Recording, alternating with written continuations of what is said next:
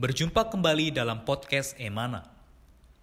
Renungan-renungan yang menguatkan iman ini diambil dari tulisan-tulisan saudara Watchmeni, seorang pelayan Tuhan yang sangat mengasihi Tuhan sampai akhir hidupnya. Semasa hidupnya, Tuhan memakai saudara Watchmeni untuk menyingkapkan banyak terang dan wahyu Alkitab. Di antaranya adalah mengenai salib, mengenai Kristus sebagai hayat, juga mengenai kesatuan tubuh Kristus.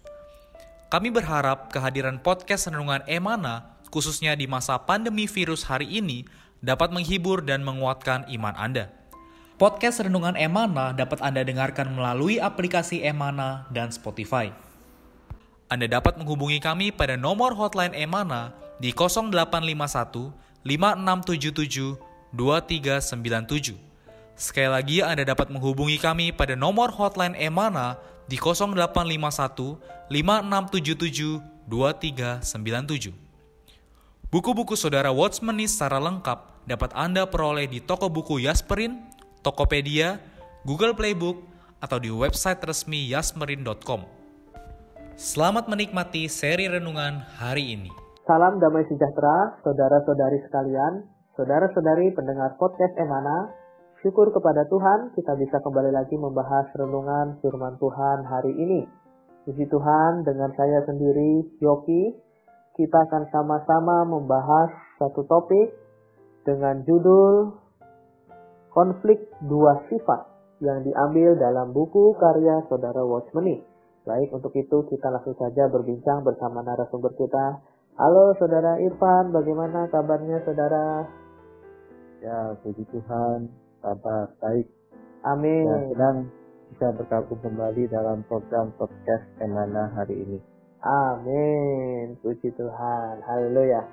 Ya, kita langsung saja di sini di dalam Roma pasal 7 ayat 15. Sebab apa yang aku lakukan, aku tidak tahu. Karena bukan apa yang aku kehendaki yang aku lakukan.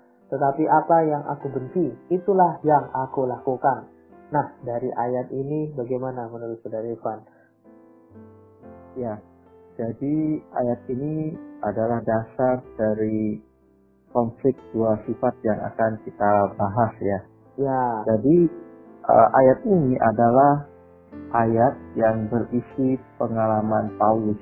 Hmm. Jadi kalau kita baca secara keseluruhannya nanti, Mm-mm. ini adalah pengalamannya Paulus. Mm-mm. Nah, uh, di dalam Filipi pasal 3 ayat 6, Paulus berkata bahwa tentang kebenaran dalam menaati hukum Taurat, dia itu tidak bercacat. Hmm. Namun dalam ayat ini sangat unik dan menarik ya. Mm-mm. Dia berkata, kehendak yang baik ada padanya. Mm. Ya, jadi eh, dia tahu hukum Taurat, dia tahu tentu yang baik yang sesuai dengan kehendak Allah ya kan, Mm-mm. dan sebagainya. Dia berkata, kehendak yang baik ada padanya. Tetapi dia berkata, dia tidak bisa melakukan apa yang baik itu. Hmm. Dia tidak bisa melakukan apa yang dia kehendaki. Mm-mm. Justru yang dia benci, yang dia lakukan. Hmm. Jadi, yang jahat, yang dia benci, itulah yang dia lakukan. Nah, inilah Hmm. uh, konflik dua sifat yang akan kita bahas kali ini. Kiranya kita bisa mengenal satu rahasia Mm-mm. di mana kita tidak lagi memiliki konflik ini, Mm-mm. Tidak lagi memiliki pengalaman Paulus di tahap yang demikian ya. Mm-mm. Tahap di mana kita banyak sekali melakukan hal-hal yang jahat, hal-hal yang kita benci, Mm-mm. hal-hal yang disebut dengan dosa Mm-mm. yang tidak diperkenan oleh Tuhan. Hmm, ya, wah, hal-hal ini harus kita sama-sama ketahui ya hari ini. Nah, di sini juga dikatakan banyak orang yang percaya kepada Tuhan Yesus sebagai juru selamat menemukan satu pengalaman baru. Segera setelah mereka percaya, dalam hati mereka tampaknya ada dua sifat. Kedua sifat itu tidak bisa saling melengkapi dari kedua sifat itu, yang satu jahat dan yang lain baik. Kadang-kadang, ketika yang baik berada di atas angin lebih dominan, seseorang akan menjadi penuh kasih, sabar, baik, dan lemah lembut. Kadang-kadang, bila yang jahat yang lebih unggul, seseorang akan menjadi iri hati, bertabiat buruk, jahat, dan keras kepala. Orang-orang beriman itu yang berada dalam keadaan seperti itu mengalami naik turun atau gejolak yang mendadak dalam hidup mereka. Nah, dari pernyataan ini bagaimana menurut Saudara Ivan? Ya, jadi benar sekali ya pernyataan ini ya. Jadi sebagai orang yang percaya kepada Tuhan, tidaknya kita uh, tidak memandang kepada dua sifat ini ya, hmm. sifat baik dan jahat.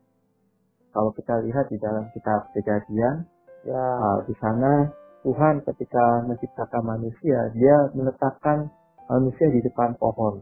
Hmm. Ya kan? Kita tahu ada pohon yang namanya pohon kehidupan atau pohon hayat. Hmm. Satunya lagi adalah pohon pengetahuan baik dan jahat.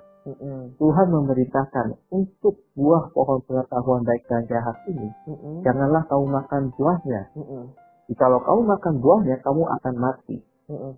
Ya, jadi uh, perkataan ini benar seperti yang tadi dikatakan ada dua sifat baik dan jahat mm-hmm. dan Paulus di dalam Roma pasal 7 ayat 21 sampai 22 dia berkata demikian mm-hmm. demikianlah aku dapati hukum ini jika aku ingin melakukan apa yang baik yang jahat itu ada padaku mm. sebab di dalam batinku aku suka akan hukum Allah mm. tapi di dalam anggota-anggota tubuhku aku melihat hukum lain mm. yang berjuang melawan hukum akal budiku yeah. dan membuat aku menjadi tawanan hukum hmm. dosa yang ada di dalam anggota-anggota tubuhku. Hmm.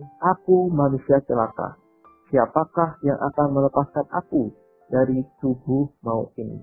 Ya, hmm. Jadi melalui ayat ini kita tahu ya ada dua sifat di dalam diri manusia dan kita sebagai manusia akan lebih sering salah atau gagal. Kenapa? Karena dosa tinggal berpuasa di dalam diri manusia hmm. membuat manusia banyak sekali melakukan yang jahat.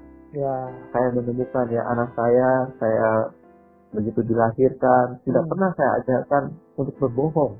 Hmm. Tetapi dia begitu saja dengan gampangnya berbohong. Itu hmm. kenapa? Karena ada dosa di dalamnya. Dan saya sadar ya kita sebagai manusia adalah dosa. Uh, iblis ada dalam kita semua ya. dan dia menerapkan secara otomatis manusia ini jatuh dalam dosa, ya. ada hukum dosa, Benar. yang berpuasa, ya seperti pribadi ya persona, hmm. nah, akhirnya membuat kita punya pengalaman salah dan salah. Ya. Ya. Waduh, puji Tuhan ya. Baik kita lanjutkan. Kadang-kadang keadaan rohani mereka tampak seperti di puncak gunung. Kali lain tampak seperti kadang-kadang rendah. Kaum beriman yang keadaannya seperti itu akan terombang-ambing. Bila seseorang berada pada puncak rohaninya, ia mengalami sukacita dan damai yang tidak terkatakan. Bila kerohaniannya menurun, ia penuh dengan kesedihan dan depresi. Misalkan dalam hal temperamen, setelah seorang beriman menyadari bahwa dosa yang selalu menyerangnya adalah sifatnya yang suka marah, ia akan mencoba mengendalikan diri dalam segala hal.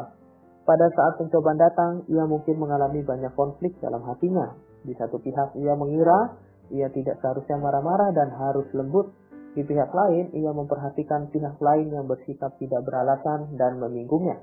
Dan ia merasa perlu membenarkan diri dengan menghukum perilaku seperti itu. Konflik semacam ini umum terdapat di antara orang beriman. Sayangnya, hasilnya lebih sering gagal daripada menang. Begitu kesabaran mereka habis, mereka gagal lagi. Saudara-saudari terkasih, pernahkah Anda mengalami hal yang dibahas di atas? Maukah Anda mengetahui apa yang menyebabkan hal itu terjadi? Semoga Tuhan memberkati apa yang akan kita bahas hari ini, sehingga kita bisa belajar tumbuh dalam anugerahnya. Nah, dari jawaban pengalaman ini bagaimana menurut saudara Irfan? Nah, jadi ini atau pengalaman ini mm-hmm. ada di Roma 8 ayat 2 sampai 4 jadi setelahnya ya. Mm-hmm. Uh, Paulus berkata, sebab hukum roh yang memberi hidup telah memerdekakan kami dalam hukum Yesus dari hukum dosa dan hukum maut. Sebab apa yang tidak mungkin dilakukan hukum Taurat karena tidak percaya oleh daging telah dilakukan oleh Allah. Hmm. Dengan mengutus anaknya sendiri sebagai manusia yang berusaha dengan daging yang dikuasai dosa hmm. dan untuk menghapuskan dosa yang hmm. telah menjatuhkan hukuman atas dosa di dalam daging hmm. supaya menunjukkan hukum Taurat digenapi di dalam kita mm-hmm. yang tidak hidup menurut daging tetapi menurut roh. Mm-hmm. Jadi melalui ayat ini kita tahu kuncinya. Kuncinya bukan berusaha berdasarkan diri kita sendiri. Oh, saya mau berbuat baik, menahan amarah, tidak berbohong, dan sebagainya. Uh, tidak. Kalau kita berdasarkan daging kita hanya mau berusaha yang baik, kita akan menemukan kita adalah orang yang gagal ya. Nah, melalui ayat ini kita perlu tahu bahwa kuncinya adalah kita perlu berdasarkan roh yang hidup di dalam kita. Kita mau hidup menurut roh itu. Ya. Karena Tuhan yang bisa menggerakkan putusan Taurat. Amin. Hanya Tuhan yang bisa menang atas segala sesuatu itu ya. Sehingga Amin. apa yang kita kerjakan benar-benar benar di hadapan Allah. Mm-mm. Jadi uh, hari demi hari melalui persekutuan ini uh, saya mendorong hari kita semua belajar hidup menurut roh. Uh, kita mau terus-terus datang kepada Tuhan. Hmm. Kita tidak berdasarkan usaha diri kita mau melakukan yang baik dan segalanya. Kita boleh berserah kepada Tuhan, uh, menjadi satu dengan Dia. Kita boleh berkata kepadanya Tuhan, aku serahkan kepadamu hari ini. Tuhan, apa yang kau mau, biarlah demikian. Aku mau hanya mempersekutukan kau. Apa yang kau hendaki yang aku lakukan, demikianlah yang aku lakukan dan kerjakan.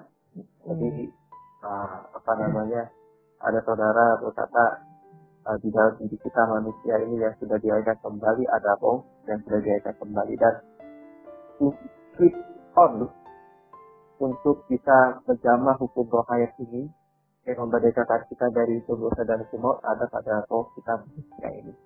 Jadi uh, hari demi hari kita terus switch on saja roh ini. Kita boleh kita cinta sederhana berseru kepada nama Tuhan. Tuhan Yesus, samakan aku. Tuhan Yesus, aku mau pilih itu. Boleh undang dia dalam berkata kecil maupun besar. Boleh tanya dia mana yang baik dan mana yang jahat. Kita tidak tahu. Kita boleh tanya Tuhan, yang ini sama yang ini yang mana di tengah oleh kalau kita belajar waktu ya, Mm-mm. kita kan jangan turut dengan kehendaknya mendapatkan hayat buatan Allah itu sendiri lebih dari mendapatkan dan turut dan benar dan salah.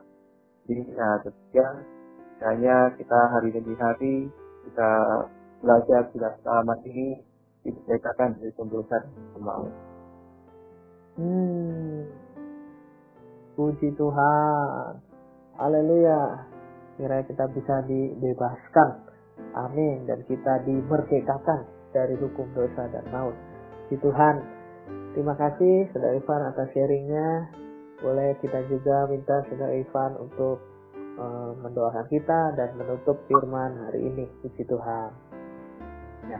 Baik, uh, mari kita berdoa. Amin. Tuhan Yesus, terima kasih untuk firman-Mu pada kesempatan ini Tuhan. Kami bisa mendengarkan, mengetahui pengalaman Paulus. Tuhan, jangan biarkan kami terjebak dalam dua konflik ini, dalam benar dan salah, baik dan buruk. Tuhan, kami sungguh ingin punya kehidupan yang menang, lebih dari sekadar baik dan buruk.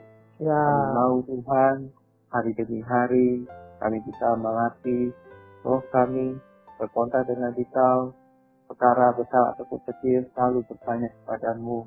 Tuhan, dalam apa yang kami kerjakan dan lakukan, semuanya berkenan di hadapanmu. Kami rindu Tuhan dalam kehidupan ini, kami bukan dikuasai oleh dosa, kami benar-benar bisa melakukan segala tuntutan hukum Taurat di dalam Dikau. Kami bisa Tuhan hari demi hari Ya. karena bersandar kepada Dikau Amin. mendapatkan hayat Tuhan mendapatkan diri tetapi kami Tuhan namamu kami Ya. berdoa amin Amin. Puji Tuhan. Tuhan Yesus memberkati. Amin. Amin. Terima kasih. Sekian podcast Renungan Emana hari ini. Kami akan kembali pada seri berikutnya. Anugerah dari Tuhan Yesus Kristus dan kasih Allah dan persekutuan Roh Kudus menyertai kita semua.